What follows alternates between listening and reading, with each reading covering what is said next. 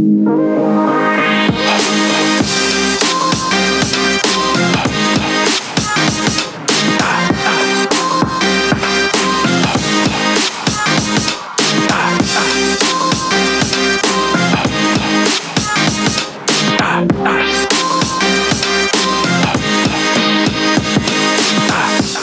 jag funderar över den senaste tiden det är det här med gränser och vart går gränsen för att jag ska kunna kalla mig stark nog i en övning? Vart går gränsen för att jag ska kunna kalla mig uthållig nog i en övning? För bara ett par dagar sedan kom en ishockeyspelare till mig och bad mig hjälpa honom bli starkare i benen. Och då frågade jag honom i vilken sekvens det var han upplevde att han behövde bli starkare. Om det var så att det var spelet längs med sargen eller om det var så att han upplevde att han behövde bli mer startsnabb och kunde generera mer kraft i varje skridskoskär.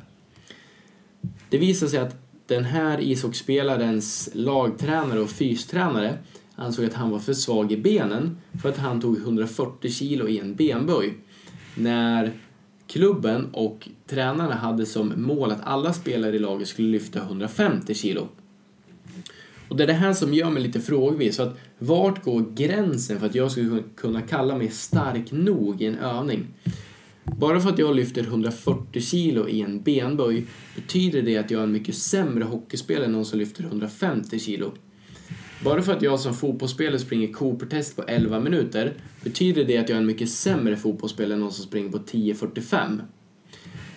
Den här killen som jag refererar till, den här ishockeyspelaren, han är 17 år. och har precis fått möjligheten att representera seniorlaget i klubben. Eh, och kommer till mig och är jättebekymrad över att hans nya tränare anser att han är för svag i benen. Problemet som uppstår här bara är att eh, killen i det här fallet är inte för svag i benen. Utan hans problem sitter i att han är för stel i sina fotleder, han är för stel i, sin, i baksidan av låret eh, och har då en teknikbrist i den här övningen.